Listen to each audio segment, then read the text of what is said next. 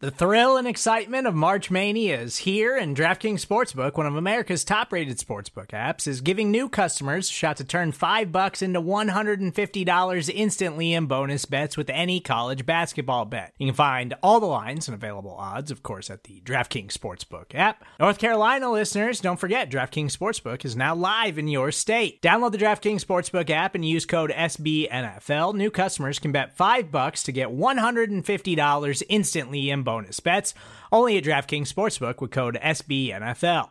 The crown is yours. Gambling problem? Call 1 800 Gambler or in West Virginia, visit www.1800Gambler.net. In New York, call 8778 HOPE NY or text HOPE NY. In Connecticut, help is available for problem gambling. Call 888 789 7777 or visit ccpg.org.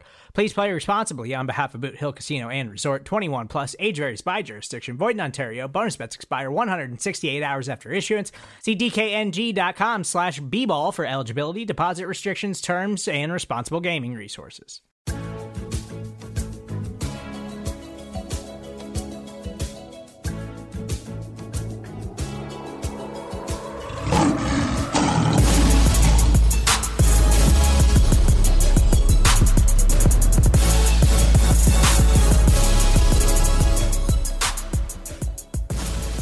And welcome to First Byte, the preview podcast for Pride of Detroit. PrideofDetroit.com, Pride of Detroit on Twitter, Pride of Detroit on Facebook.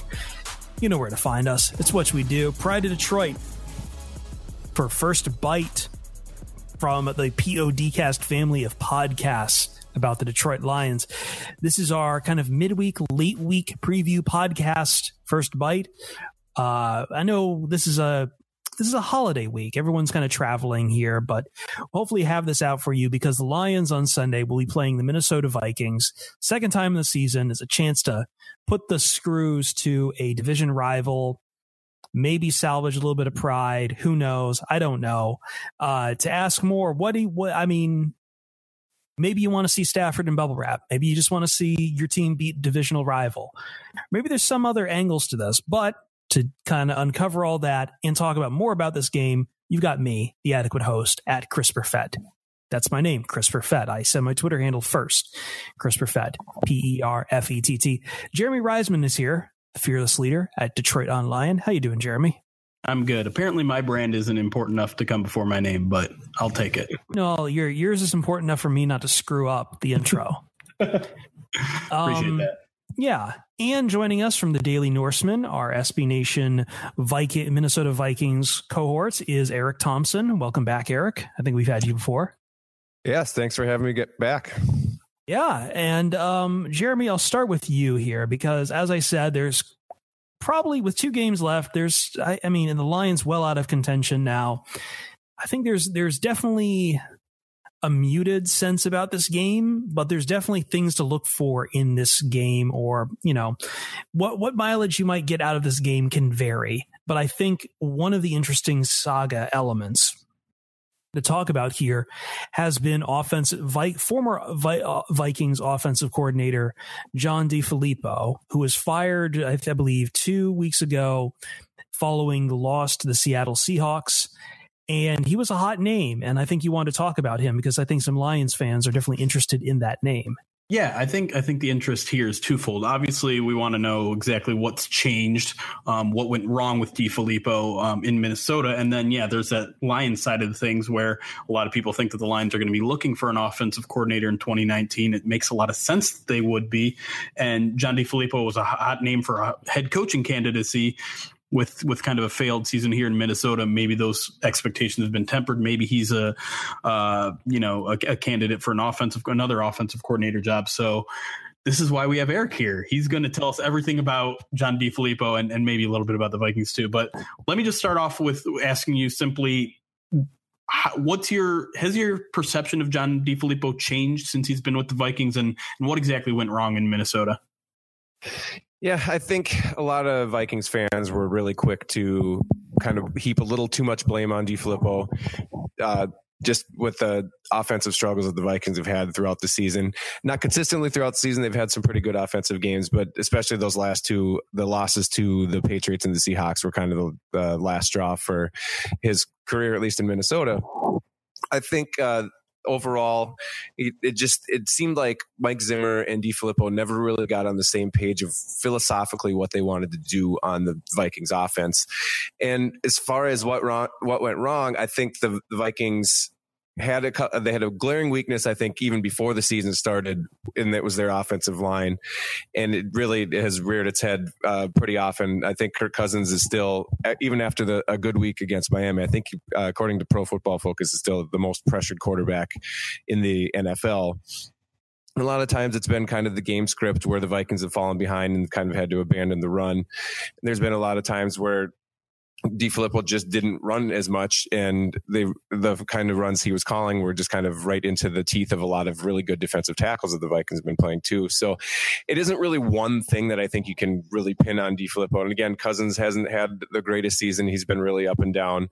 I mean, I've had so many uh, Washington fans uh, in my mentions on Twitter saying, "See, this is what you get. This is you know he'll put up the numbers, but he'll he'll still lose you these games." So, but I, I think Cousins has been good enough overall, and especially now with Kevin Stefanski, I think the main thing that he did this week, uh, this past week against the Dolphins, was just doing a lot of simplification, using a little more play play action, which Cousins has been really good this year and historically throughout his career. So again, I don't think it's really fair to blame DeFilippo for all the failings of the Vikings offense in 2018. And again, they're still in playoff contention. When he, actually when he was fired, they were still a sixth seed.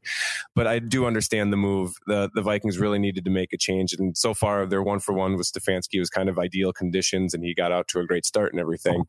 And it's just again, I think it really comes down to what DeFilippo thought he could do with this offense. Maybe it was the personnel, maybe it was just his unwillingness to to change, and whatever Mike Zimmer wanted to do with this offense definitely wasn't on the same page. So um, I could definitely see him picking up. You know, this was his first go as a, or it wasn't his first go as an offense coordinator, but his first go for in a couple years. And again, having offensive coordinator experience with the Browns, I don't even know if that really counts. So he, I feel like he hasn't had a really full shake yet. So I, I would definitely see him getting another job. But I, I, I think you know, another thing that you heard a lot of times with DeFilippo, especially after he left, was that he kind of always viewed this Vikings position as kind of a stepping stone because he had won the Super Bowl as a quarterbacks coach with the Eagles.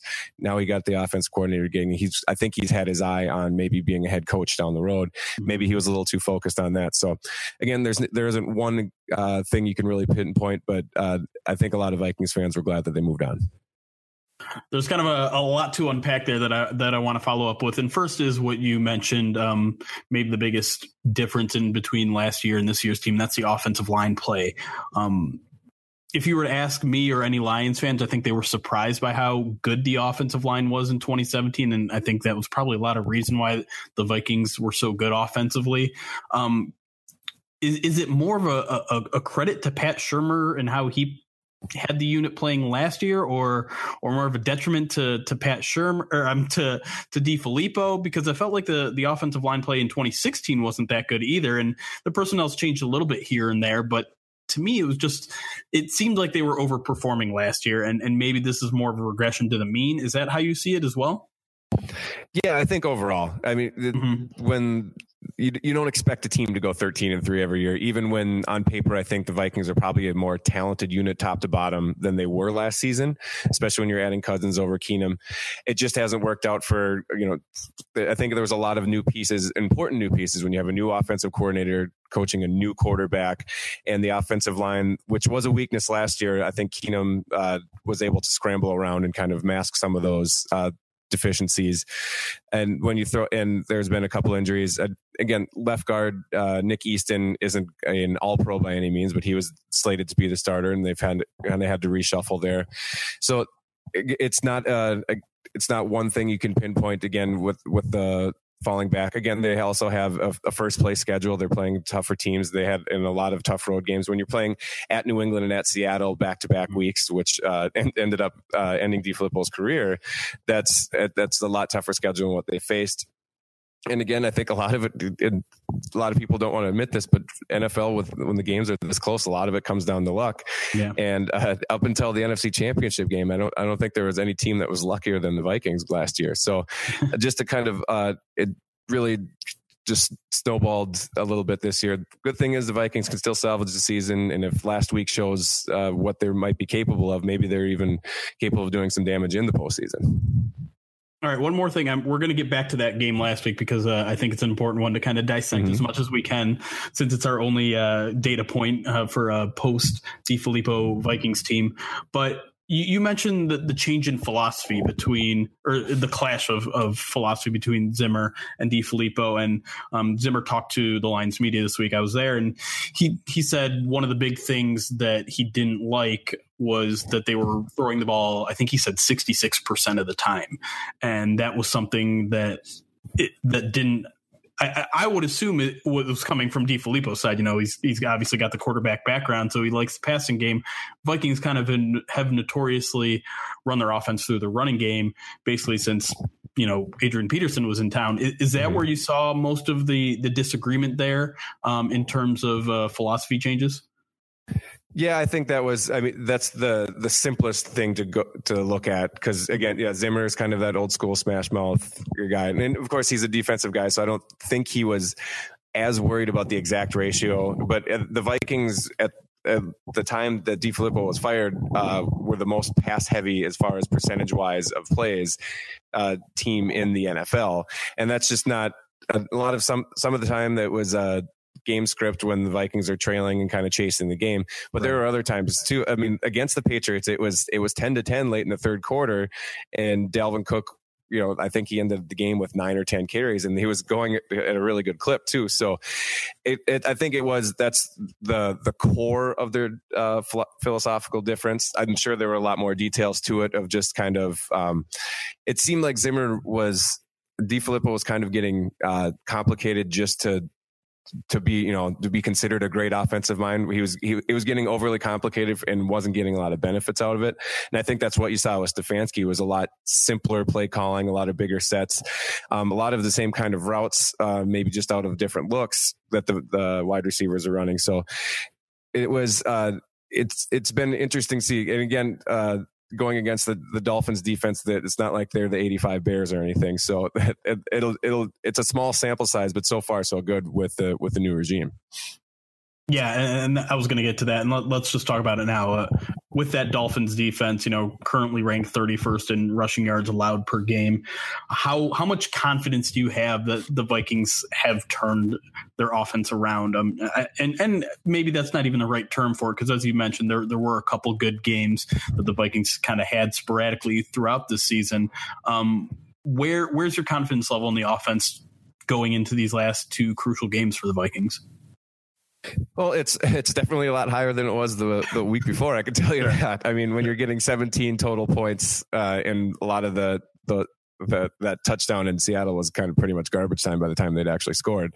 Right. Um, yeah, it's it it's a lot better, and it's kind of like the, the a lot of Vikings fans were like, where the heck was that all season? Because right. it's not like this Vikings offense is without talent. I mean, they have Dalvin Cook back now at full strength. Uh, he had missed a handful of games, and for my money, I'm probably a little biased here, but I think the one, the best one-two punch of wide receivers is in the NFL, and Adam Thielen and Stefon Diggs, and you have a pretty solid pass catching tight end with Kyle Rudolph. Uh, you have a really good run blocking tight end that just came back last week in David Morgan, which I think also helped the run. So there's plenty of pieces in place there, and it was just kind of it just had never really clicked. The Vikings could not seem to be able to play a full 60 minute game. Now, last week against the, the Dolphins, the two touchdowns that Miami did score were just very, you know, they're very big mistakes, one by the defense and one by the offense. So the, again, they didn't play a perfect game by any means, but it definitely was a step in the right direction. So um, the confidence has been a roller coaster. I know you guys do the um, that fan poll survey, and if sure. you look at the the, the Vikings uh, graph throughout the season. It's basically, you know, you can just, okay, this is, these are the games we lost. It goes way down to about 20%. These are games that won. All right. Now it's back up to 70. So it's been uh, a roller coaster of a season, but hopefully uh, they're, they're maybe peaking at the right time. All right. Uh, one more question on, on DeFilippo before we move on to the matchup at hand. Um, I, I guess it, I, I just have kind of a simple question for you. And do you think his NFL career as a coordinator is done at this point? No, I don't think so. I think he showed enough. I think this was a very good learning experience for him just to mm. see kind of, okay, this is what the modern NFL has looked like. And I just, I kind of got the feeling that he wanted to be the next Sean McVay and he wanted to be the next right. uh, Na- Matt Nagy. To, he wanted to be that next brilliant mind. And maybe he was just kind of getting in his own way by being a little over, too overly complicated. So maybe if he can learn from that, again, he's a younger guy. I think um, he he had a pretty good rapport with a lot of the players on offense. It just didn't happen to work out here. So I think he'll definitely get another shot. I don't know if it'll be a coordinator position right away or if it'll have to be a position coach uh, again. But I'm I'm sure, and especially with the NFL, we've we've seen much worse coaches get uh, much higher positions. So I'd I'd expect him back sooner rather than later. Yeah, it was just. It does seem like a weird fit with Zimmer, though. Like, like, you said, it's kind of a new school guy who's trying to at least be a new school guy. Fit yep. with Zimmer, that was. I, I, didn't think about it in the moment, but looking back on it, definitely kind of an odd pairing. Well, new school. Yeah, I, mean, I know. Oh, sorry. No, I was just going to say it was definitely one of those where it it seemed he was the the hot name on paper because the the Eagles had just won the Super Bowl, and you know maybe Zimmer was kind of talked into that because I know Stefanski, who's the offensive coordinator now, was definitely a candidate when Shurmur left. So, um, it, yeah, it's it's interesting. Yeah, in in hindsight, you can definitely see okay, yeah, these two these two guys couldn't be on the different more different pages, but uh, at the time, everyone was pretty excited when he was hired we need to wrap it up and go on to matchups here. But before we do that, I want to tie this back to Lions. So I will give this quick to Jeremy because I heard the words new school guy in there, and immediately my alarm bells went off to say this is not someone that is probably going to take over for Jim Bob Cooter for this Lions coaching staff, given that this Lions coaching staff seems to not want to go new school. It wants to go uh, Patriot style ground pound dump off to the tight end. So where where do you feel on this, Jeremy? Because Lions fans have been looking for anyone to take over for Jim Bob Cooter at this point. Yeah, I, I, think you nailed it. Honestly, I don't think it's necessarily a good personality fit unless we see a, a, major difference, a major change from from Matt Patricia. Obviously, we're talking about a first time head coach. He's kind of still developing his own style and getting his own feet wet. But based on everything that we've seen so far, he's only been hiring in circles that he knows. And, and is not a guy that he knows personally, and he's not a guy that really fits that kind of transition that we've seen the Lions try to make this season, which is yeah to more run heavy based uh, offense, which you know you could argue made the offense a lot worse this year. It, it, did make them more balanced, and their running game is is obviously a little bit better. But DeFilippo doesn't seem like necessarily a guy that would fit the Matt Patricia mold at all. If we know what Matt Patricia's mold is so far it is still a name to keep an eye on because again, I'm sure he will be a hot commodity. These kind of guys always get second chances around here in the NFL to be sure. Like, yeah, like Scott Linehan still got a job somewhere, although some people would say he, doesn't want he he shouldn't have it. So we'll see. Anyway, let's take a quick break here. When we come back on First Byte, we'll talk a little bit more of the matchup of Vikings and Lions, and the question that's on my lips right now: Should Stafford probably just sit. Just sit this one out. I don't know. We'll be right back.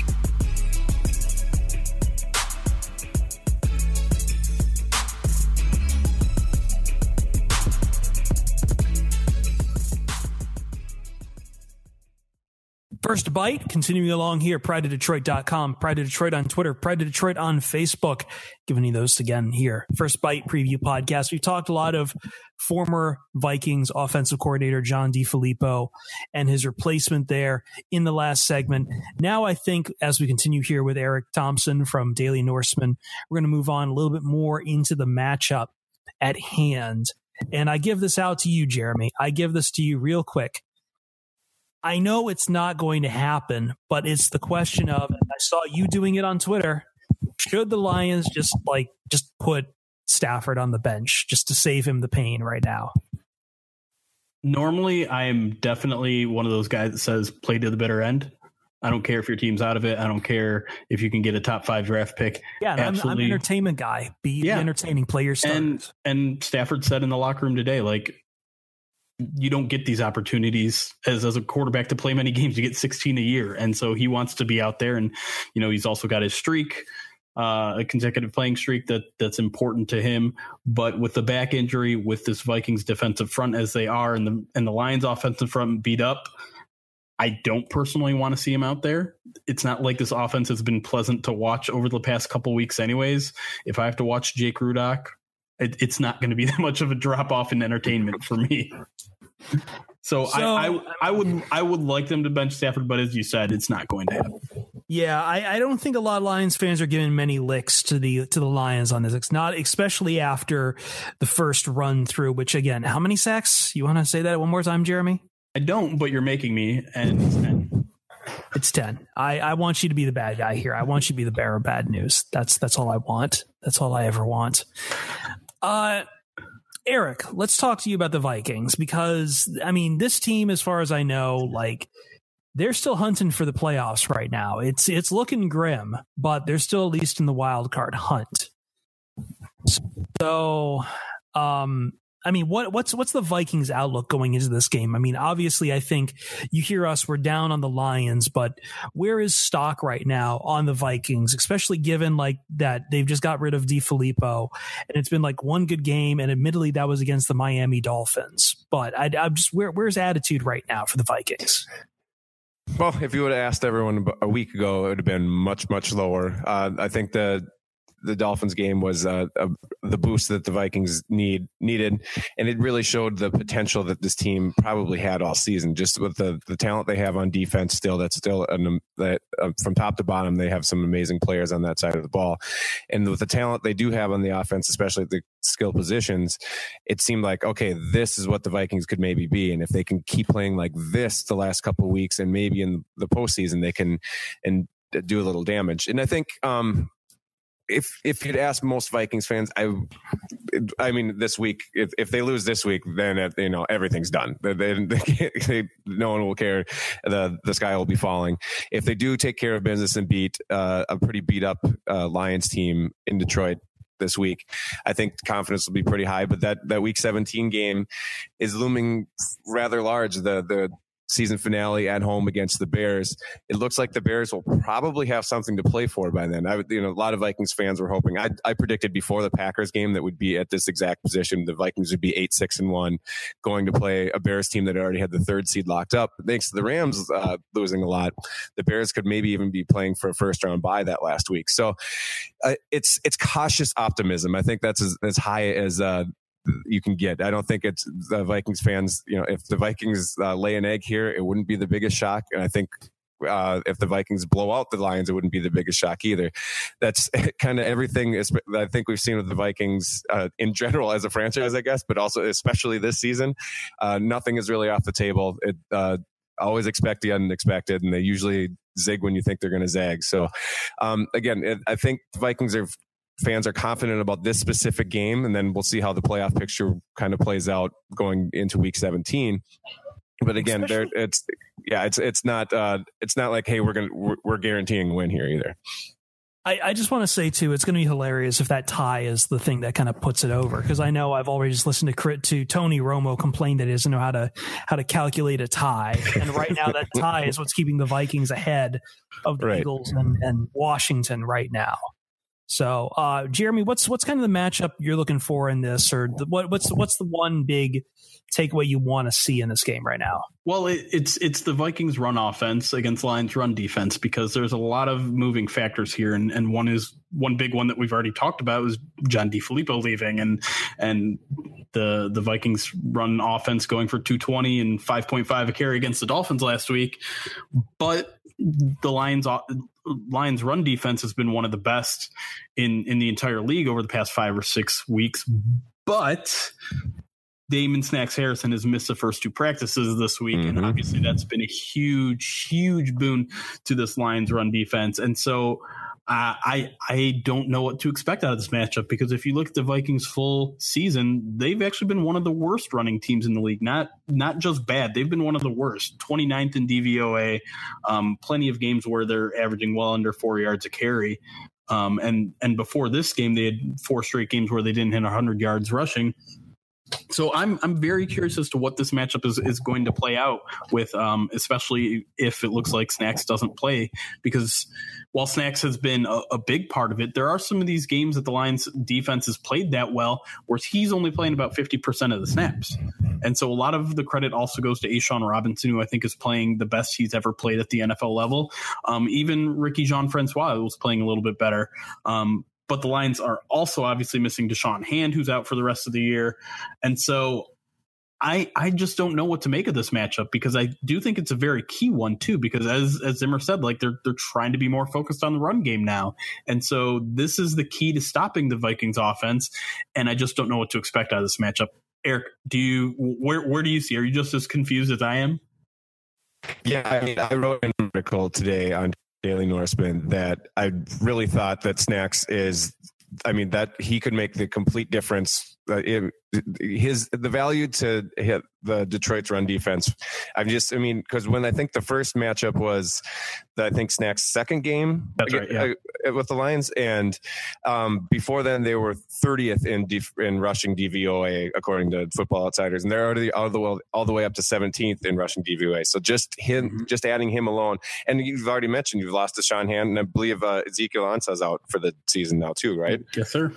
Yeah. So I mean, if you're missing all of those three, I think that's a that's a lot easier path. And even if, if Snacks is in there, um, the Vikings have had a lot more success on kind of those outside zone runs, especially with Dalvin Cook, just because some of the his bigger gains this season they haven't been because of necessarily great blocking. It's just getting one guy blocked out of the way, and then Cook can kind of do the rest, whether it's jumping outside or that absolutely ridiculous spin move he had that led to the touchdown at the end of the game against the Dolphins. He's a really good player, especially in open space. But if you know if the Vikings run in, I think. Um, I went back through the film of the first matchup, and Snacks had six tackles that were uh, stopped or run for three yards or less, and a couple of them were tackles for loss too. So, yeah, again, I agree with you. His his value can't be understated. And if he can't go, I feel a lot more confident about the Vikings run game. But if he does, uh, that I mean that he can almost single handedly eliminate what you want to do, especially running in between the tackles. All right, let's move on to the the Vikings defense. As much as I don't want to talk about it, I feel like my journalistic duty to do so.